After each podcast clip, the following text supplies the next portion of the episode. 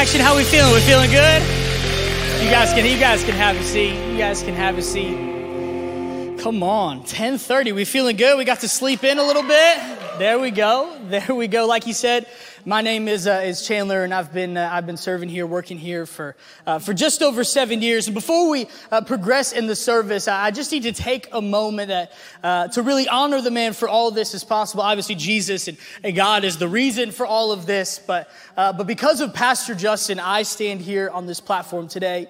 Uh, just under his leadership for so many years. Uh, I've known him since I was in middle school. So he showed up at my, uh, my rec league basketball games. And can I just tell you guys, uh, and as Action Church at all of our locations, that he is the same man that he is on the platform as off. And I have the utmost respect, and it is a true joy. He married me and my wife. And so before we move forward, can we just honor our lead pastor for a second? Come on, put your hands together.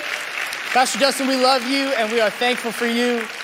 We hope that he's relaxing somewhere because uh, he definitely deserves it. But like my, like I said, my name is Chandler. Uh, I've been serving here for just a few years, and some of you guys may not know me. Uh, so I wanted to bring a picture and introduce you guys to my family right there. That is me in the back. That is my beautiful wife Alexis, and in her arms uh, is really our pride and joy, uh, baby Drew Kate. She was born in August of uh, of this year, and that's kind of an older picture. She's now almost seven months old. So why don't we put the the more updated picture up there of Drew?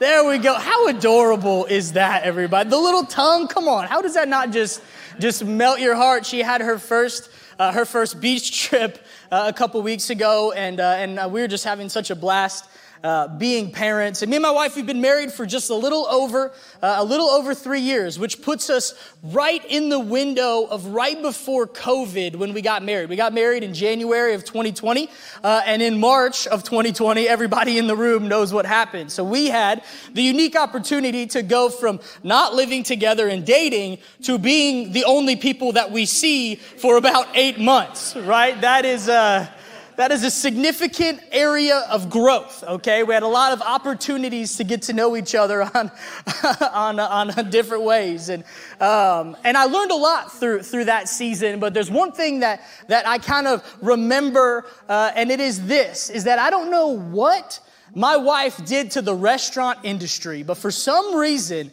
the restaurant industry has a vendetta against my wife. And let me explain to you why.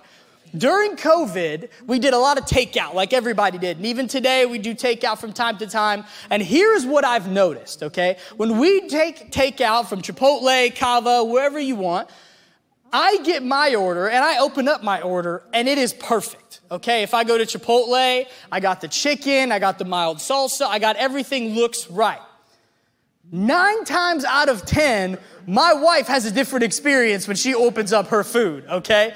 Nine times out of 10, not every time, but nine times out of 10, she opens up and I don't even know if that is like on the menu at Chipotle. Like, what is that? Can anybody relate? It feels like you get takeout and you're like, what? I didn't order any of this. And I remember, I remember one specific time when she was early on in her pregnancy in the first trimester if you've ever been pregnant or known someone that's been pregnant or had a, pregnant wife you realize that the first trimester is, is a little challenging. Yeah no just me. It's a little challenging in the way that when you go to eat nothing sounds good ever okay? So nothing sounds good until something sounds good and then it's like i need to eat that right now. Like, I, I, I, can't think about anything besides eating that very thing. And so I'm learning this early on in her pregnancy. And, uh, and one day we're sitting on the couch, and she really hasn't eaten anything all day. She hasn't been feeling good. And then in a moment, she's like, Chandler, I'm hungry. And I'm like, well, praise God. Like, what? I start like moving around. I'm like, what do I need to do? She's like, there's one thing that sounds good to me, and that is Chick fil A chicken tortilla soup. I apologize for bringing up Chick fil A on a Sunday. I know it's a sensitive subject. But, but she says, I, I just, I need Chick fil A chicken tortilla soup. I responded, absolutely. Let me go get that for you. Get in the car. I'm sure I responded just like, I'm sure I was just so grace filled in that moment. But I get in the car and I go to Chick fil A, and she makes sure to tell me that, hey, there's two different sizes of soup at Chick fil A, okay? I haven't eaten all day. I really need you to get the large soup because the small soup is like four spoonfuls, and then you're pretty much done. I said, absolutely, I got it. Don't worry about it. You just kick your feet up. I'm gonna take care of it. I go to Chick fil A, I place the order, I say, hey, I'll take the large soup, large chicken tortilla. They give me the bag, I head home, and I, I, I made one fatal mistake though. All the women in here know. All of you guys said it simultaneously. That is hilarious. I didn't check the bag. So she opens up the bag, and I'm like, ah, yeah. She pulls out a small. And I said, this is unbelievable. Chick fil A would never do this to me. Never. So I say, okay, I'm gonna take it back. I'm gonna go get you the large soup, because that's what you need. So I go back, I go through the drive through again. I say, hey, here's my receipt. It did say large soup. I go, hey, I, I, can you swap this out for me? And they're like, absolutely, it would be my pleasure. I'm like, I'm so thankful that it's your pleasure because if it's not your pleasure, it's gonna be my head. So, I need you to swap out this soup for me. And so they give it back. And this time, I was checking the bag. I'm not going home without looking inside that Chick fil A bag. So I open up the bag and I notice large soup, check. What I also notice is that there's no crackers. And I know that my wife loves crackers with her soup. It's a good crunchy, you know, whatever. It's a good thing. So I say, hey, excuse me, ma'am, can, uh, can I get some extra crackers? I Not really need cracker, crackers. Yes, it'd be my pleasure. I'm like, thankfully, again, it's your pleasure. Give me the crackers. And I go back to my house, crackers, soup, check, check. I walk in the door and I'm like cloud nine. I'm like, I'm like, hey, I gotta let you know, there weren't any crackers in there, but I checked the bag. and now there's crackers in there. So, ah. And so she opens it up. She's like, Thank you so much for getting it to me. And she opens it up and she opens up the soup. And I see the look on her face, and it's not a happy look. And I'm saying, I, I checked the bag. She opens the soup. She says, Chandler, this isn't chicken tortilla, this is chicken noodle. Come on, Chick fil A. Help me. Now, she was a trooper. She ate the chick, chicken noodle soup, and, uh, and now we have a beautiful baby girl. So I guess it worked. But, but here's what I realized from that story that when you go through a drive through line, you can order whatever you want. But ultimately, what they hand you is what you get. I think it's the same way in life sometimes that we encounter situations and circumstances that, that we open up the bag of life and you're like, I don't, I didn't order this. I don't want this. I don't want to deal with this. I wonder how many situations in this room that you're walking through right now that you kind of feel like you opened up the bag of life and you got something that you wish you could send back. Because here's the reality I'm 26 years old. I don't know a ton about life. I'm still trying to figure it out. You guys could all probably sit down with me and give me some advice. But here's what I know. In my 26 years of life, I have learned you are going to be given things that are hard. You are going to walk through situations that are difficult. And we have to accept that and realize that because if not, we're going to walk through one of those situations and have no idea how to respond. So, how do we respond when we're giving something that we didn't want, when we're given something that we didn't desire? We have to understand that this is going to happen. The Bible says it like this Jesus says, Oh, got to flip it upside down. There we go. Jesus says it this way in John 16 33. He says, I have told you these things so that in me you may have peace. In this world you will have trouble. Anybody read a verse before and you're like, I, I didn't like that one. Like that one, I, I, I, like a lot of the Bible, but I don't necessarily like that. Is there, is there a different translation that I could maybe take a look at where it doesn't say or promise that we're going to experience trouble? In this world, we will experience trouble. Now, I love the second half of this verse because it says, But take heart, I have overcome the world. So we can take heart and be encouraged and be hopeful, knowing and believing and trusting that regardless of what we walk through, that Jesus it has overcome it and we're going to have victory in the end. But here is also the reality. Just because Jesus has won the war, which is true, does not mean that we're not going to get beat up in a couple battles along the way. Just because Jesus has won and praise God, he has done that, doesn't mean that we are not going to experience hardship. I feel like sometimes we love this verse and we preach this verse and we have crocheted pillows with God has overcome the world. And we focus so much on that as we should because it brings victory that we forget that we are actually going to experience hardship. The word trouble in this passage in the Greek is actually the word thalipsis. Come on, everybody say thalipsis. There we go. Some of you guys are like, man, the student guy brought a Greek word. I see it all over your face up in the state. I saw it. They were like, the student guy knows Greek? No, I just kind of have the internet. But um, I looked it up, translated it. But the word thalipsis is what the trouble is, is, is translated as. And, and that word actually more accurately can be defined as pressure. But not just regular pressure, it's defined as a, it's a very intense word that means crushing pressure. It doesn't allude to minor inconveniences like, oh no, my, my, my tire blew. It's talking about real, genuine hardships in this life. Jesus is, is telling us in this world, I have overcome everything, but that doesn't mean that we need to be ignorant to the fact that we are going to go through thalipsis type intense hardships. A word picture that the dictionary gives for the word thalipsis is a man laying down with a boulder on his chest. It's that kind of crushing pressure that Jesus is talking about.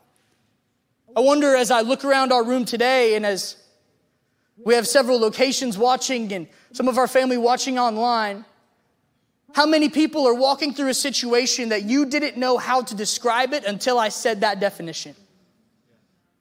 That you didn't know how to describe it until you heard about a man with a boulder crushing his chest. I wonder how many people feel that very way this morning. Maybe it's pressure in your family. It's pressure with your kids. You want them to follow Jesus so badly, but they want nothing to do with it. So every single Friday and Saturday night, you wait up till midnight, 1 a.m., just hoping and praying that they're safe. Maybe it's pressure in your finances. You made some, uh, some decisions that didn't necessarily work out in your favor, and now you're under a mound of debt that you have zero idea how you're going to get out from, and you feel this crushing pressure on your chest. Maybe it's in your marriage. That you and your spouse have gotten into fights that you feel like you just can't come back from. And there's a boulder and a tension sitting on your chest in your marriage.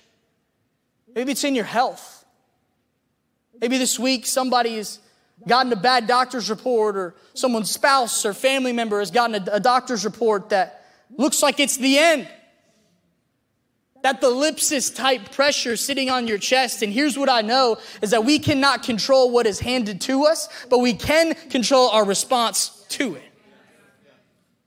And in my mind, there's two options for responses when it comes to pressure in our lives. We either walk through it with Jesus, standing on his truth, standing on his promises, standing on the fact that we're going to believe that everything is going to be okay in the end, or without Jesus on your own, trying to do it in your own strength. And I don't know about you, but I need Jesus when I walk through thalipsis. I need Jesus when my world seems like it's crumbling. When I feel like I just can't even move because I don't know about you, but a boulder on my chest, I'm not moving very much. But here's what's crazy is when even when we're in this camp of following Jesus and walking through it with Jesus, what I find so interesting is that us as Christians are surprised when pressure comes our way. We're surprised when pressure comes our way. But here's the reality John 16 33, for me, it would make sense if he said that verse to sinners to people that are far from God, for people that are, are, are, doing things that are not helping their, their life situation. Like if he, if Jesus came up to a guy cheating on his wife and was like, hey man, uh, just so you know, that situation is going to cause you pressure in your life. Somebody that's stealing money from work, somebody that's uh, cheating on their taxes or will fill in the blank, Hey, like that, that's gonna cause some pressure in your life. But Jesus is not talking to those people in this verse. He is having a conversation with his disciples. The people that you and I talk about and read about every week, that we may consider them some of the most holy and passionate followers of Jesus to ever live, that's who he's talking to. Which shows me one thing. You can follow Jesus correctly and passionately and still experience pressure. Not a lot of people talk about this. But I would rather talk about it and you be prepared for when it comes than for you to come and be, for, for, the, for you to be able, for the, the situation to come in your life and you to be unprepared and fold and run away from God. There's pressure coming in your life with or without Jesus, but with Jesus, could it be that the, the, the reason for your pressure is not sinfulness, is not wickedness, but actually it could be faithfulness?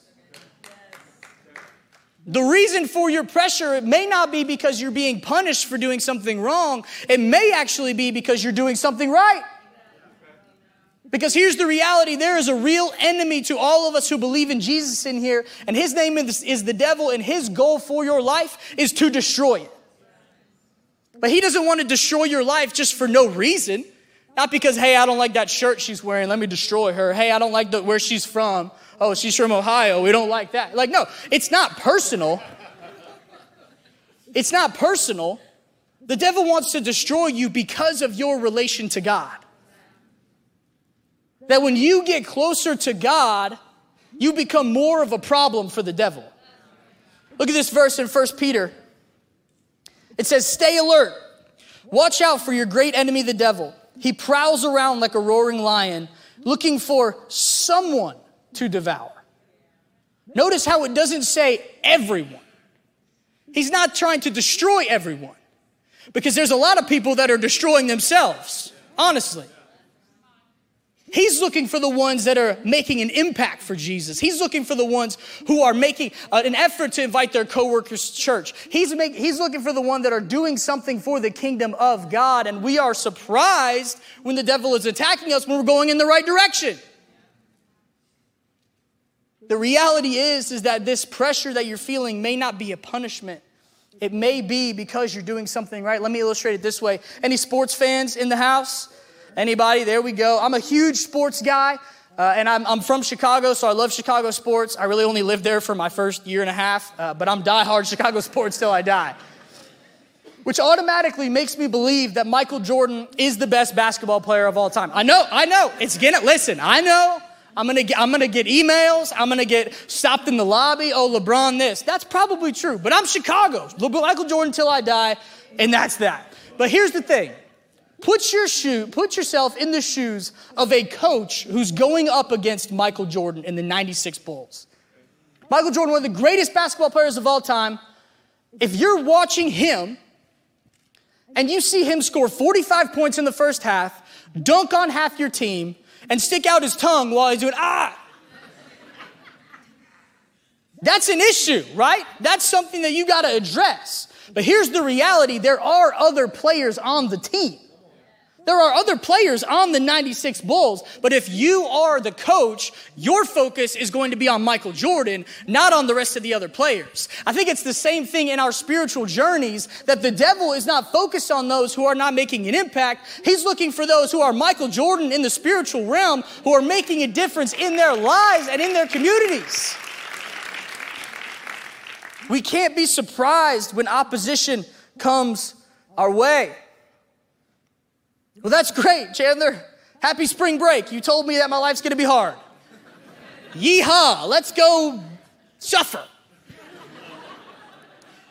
But I believe today that God wants to encourage you with the realization of that it's not just walking through a tough situation. That sometimes, in order to persevere through the pressure, we have to give our pressure a point that there has to be a reason for the pressure. And I believe God is saying to somebody here today that's walking through something that I know that you didn't ask for this, I know you didn't want this, but if you look really closely, I'm working. I'm providing a point for your pressure.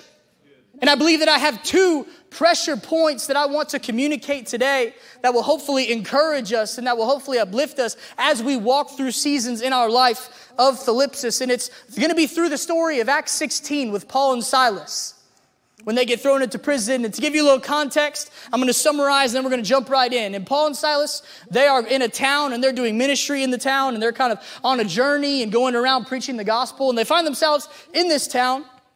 And every morning, like they normally do, they get up and they go to the temple to pray. And on their way to the temple each day, there's a, a woman there who is a fortune teller. She basically is under the influence of something that is not of God, and she's a slave, and she tells fortunes for money and then gives the money back to her slave owners.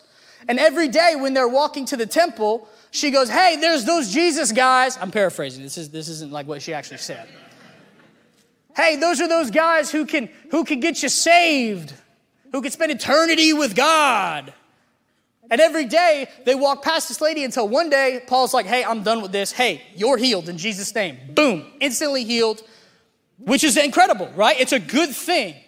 But what I realize, or what happens, is the people that are getting money from her got upset by it and they came after Paul and Silas, dragged them into the courtyard, beat them, and threw them in prison. If I'm Paul, I am mad. I did something good. All I was doing was going to pray, and I got thrown in prison.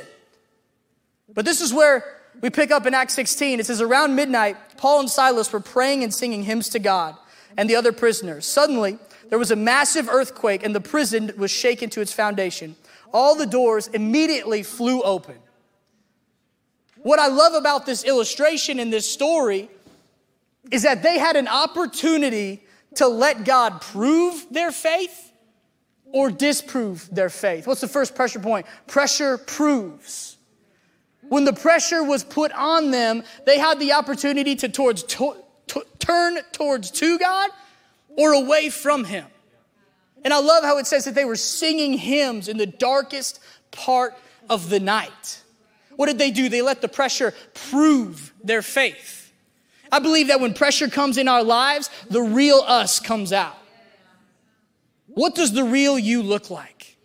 Where are you turning in this life? I remember when I was a kid, I loved sleepovers. I loved having people spend the night at my house. And I remember one time, this guy came over, he's a good friend of mine, and I was pumped. It was one of my first sleepovers ever. I had every flavor of Mountain Dew imaginable. I had regular, Code Red, Baja Blast. I had Cosmic Brownies. I had the GameCube set up. Come on, anybody remember a GameCube? Tony Hawk Pro Skater, NFL Street, anybody? I had it all set up. I was so excited. He came over. We hung out for a while. We stayed up as late as we possibly could, which was about 11 o'clock as a seventh grader when the sugar crash finally hit and we passed out. And I woke up the next morning and I looked over to where Ian was sleeping and I realized something. Ian was gone. He's gone. I'm like, well, there's really only two places a middle schooler would be at 7:30 in the morning. The kitchen, getting food, or back playing NFL Street on GameCube. That's just the reality of the situation. And so I go out, I look in both of those places, nowhere to be found. I'm like, okay, we got an issue here. So I go find my parents and I'm like, hey, Ian's not here. And they're like, what do you mean he's not here? Like, he's a seventh grade boy. He couldn't come get on his bike and go home. Like, what do you mean he's not here? And so we call Ian's parents, and Ian's like, yeah. And they're like, yeah, Ian's here. And I'm like, what? Help me. Like, you're not going to tell somebody? He's like, yeah, well, he was uncomfortable at your house throughout the night because uh, he just wasn't sleeping good. And so he just asked to come home. Disappeared out of nowhere. And I can't help but think how often, when it comes to our spiritual journeys, do when, when things start to go a little sideways and pressure starts to mount in our lives, we disappear from God. We disappear from the church. We disappear from our small groups.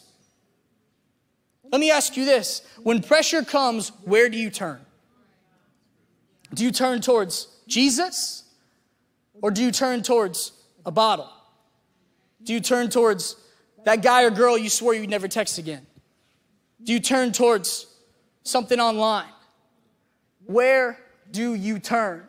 Because I believe that pressure proves or disproves our faith. And I want to encourage you that as we walk through pressure in this life, let it prove your faith. Let you be encouraged by, I don't know what's going to happen. I didn't ask for this, but I'm going to stand on the word of God and let it show to everyone around me that I don't trust in this world. I don't trust in these situations. I trust in Jesus. Because it proves our faith, but it also improves our faith. It improves our faith. I just started working out again. I'm sure you can tell, by the way. I'm just kidding. It's been like a week. But I started working out again, and I don't know if there's anything worse than the first day back at the gym the next morning. Come on, anybody? I do like six lunges, and I feel like I got shot in my hamstring. I'm like walking down like a baby deer in my house. I'm like, oh my gosh, I'm never going back in my life. But here's what I know. Here's what I know. If I continue to put pressure on my muscles consistently over time, what do they do? They grow. It's the same thing in our faith journey. If we consistently have pressure on them, they are going to grow. Let God grow your faith through your pressure filled situations. Let God encourage you to where eventually, when situations come your way, you're not even fazed because you have so much faith in Jesus. Pressure proves. Pressure proves, but it also positions. Pressure positions. I remember I was uh, I was in a wedding uh, several years ago, and uh, and this was kind of before like the whole black tux thing, where like they send it to you, you wear it, you ship it back, like everything comes together, and and I remember that the bride sent us all these different pictures, and then just kind of told us, hey, go go find this. And I'm like, okay, I, I'm gonna do my best. And she made, and so there was no jacket in the outfit, so she made sure, make sure the belt matches the shoes. And so I got the whole outfit, and I get to the belt, and I'm like, I cannot find a belt that matches these shoes. I cannot find anywhere. I take a day, spend eight hours, eight hours, people, looking for a belt. I'm in Kohl's. Hey, you got a belt this color? I'm in Macy's. I'm in Dillard's. I'm like, what is Dillard's? Is this what Sears turned into? Like, what is Dillard's? All of that to go back to the very first store and get the belt that I, I was like, well, this is kind of close enough. And, um, and so I get up to the, uh, to the wedding and we're getting ready. Uh, and I go to put on my belt and I realize something. My pants don't have belt loops. I bought pants that were made to have suspenders on them, not a belt. So I had to go make an emergency, like Target pickup order. I don't even know if it existed back then. Hey, suspenders, boom. But this is gonna sound like a, a, a cheesy preacher thing, but I promise you this what happened. My friend who lived across the country from me actually forgot his belt. And so I was able to utilize the eight hours and whatever, 17 to 20 bucks I spent to get this belt, and he is the one that actually got to use it. Could it be that in our lives, that the pressure filled situations that we are going through were never actually designed for us? They were designed to help somebody else. Let's finish off the story in Acts 16. It says, After the earthquake happened, the jailer woke up to see the prison doors wide open. He assumed that the prisoners had escaped, so he drew his sword to kill himself. But Paul shouted to him, Stop! Don't kill yourself. We are all still here.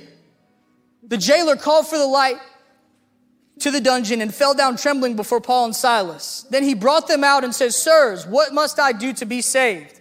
They replied, Believe in the Lord Jesus and you will be saved. Could it be that God loved that jailer so much that he looked down on some of his most amazing servants, Paul and Silas, and said, I don't want them to go through this. I'm not causing them to go through this, but I'm going to use this to position them to reach the jailer and his whole family. Could it be in your life, in your pressure filled situation, that it may not be a punishment, it is a setup to position you to reach somebody. How would our lives look differently if we walked through pressure filled situations, not saying, God, get me out of this, but God, use me in this? I didn't ask for this, but who can I reach while I'm in it? What would our lives look like? Because I believe that Jesus and God, they don't, they don't tell us a lot of things about our life because if they told us, we wouldn't do it. Hey, Paul, hey, Silas, you're going to be beaten, thrown in prison, but there's going to be a guy in there, you're going to get saved. No, I'm not doing it. I'm not getting flogged. I don't even know what that is, but I'm not getting it. Does not sound good. But what if it is for somebody else? I want to encourage somebody today that may be walking through something incredibly difficult. Don't give up. Don't give up. Because I believe that God is positioning you to reach somebody, positioning you to be an example to your family, positioning you to not stop and quit, but to be an example of what Jesus' faithfulness is in this life. But some of us in here, if we're being honest with ourselves, I've been talking this whole message like you and I that we relate to Paul and Silas. These men or women of God who are experiencing trouble and hardship, and we've got to persevere.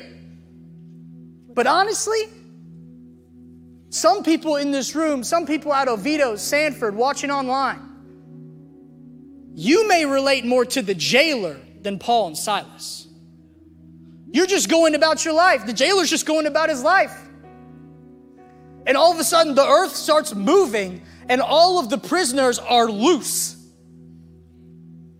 Have you ever felt like that? I'm just trying to do what I think is good, and my life is falling apart. You can see that we can infer that the jailer was going to probably get killed if all these prisoners ran loose. That's why he drew his sword to kill himself instead. And I believe that there's people in this room that because of the situations that you're walking through, you feel like it's crushing you to the point where you have no hope. But Paul and Silas stopped and said, Stop. You can be saved. You can have hope. There is more to your story. And I just want to be Paul and Silas to somebody in this room today. That I don't know where you stand with God, and I don't know what you're walking through, but I know where God stands with you. You see, God loved you so much that He sent His Son, Jesus, down into human flesh. And He lived a perfect life. Didn't make a single mistake, not one bad thought. But then He got crucified, hung on a cross, killed, murdered for something that He really didn't even do. But He did it. Why? to have the potential to have a relationship with you. And then he rose again, which is where John 16 33 refers to that he has overcome the world. And I want to give you that opportunity today. Regardless of what you're walking through, maybe life is great, maybe life is hard. I want to give you the opportunity today to give your life to Jesus and know that regardless of what I walk through, I am going to overcome this world. So, with everybody's heads bowed and eyes closed, if you want to make that decision today, the way that you are saved is to make a decision to believe with believe in your heart and confess with your mouth and you will be saved. The way that we do that here is through raising your hand. So on the count of 3 if you want to make that decision to follow Jesus, to give your life to Jesus, I just want you to raise your hand and then you can put it back down. One, two, three. Raise them high. Praise God. Praise God. If that's you, you can put your hand down. And I just, right there, right where you are, I just want you to repeat in your heart what I say out loud. Say, Jesus, I love you. Thank you for saving me. Even though I was a mess, even though I'm broken, you still died for me. So, right now, I confess with my mouth and believe in my heart that you are my Lord and you are my Savior. Come into my life, make me new, and make me whole. And God, I pray for all of us that as we talk about walking through difficult and uncomfortable and unwanted situations, God, that we wouldn't let the pressure crush us, Jesus, but we would allow it to prove our faith, God, and to position us in a place where we can make an impact for your kingdom. Give us strength, Give us passion. Give us energy to go out and, regardless of what we face, make an impact for you. In Jesus' name, and everybody said, Amen.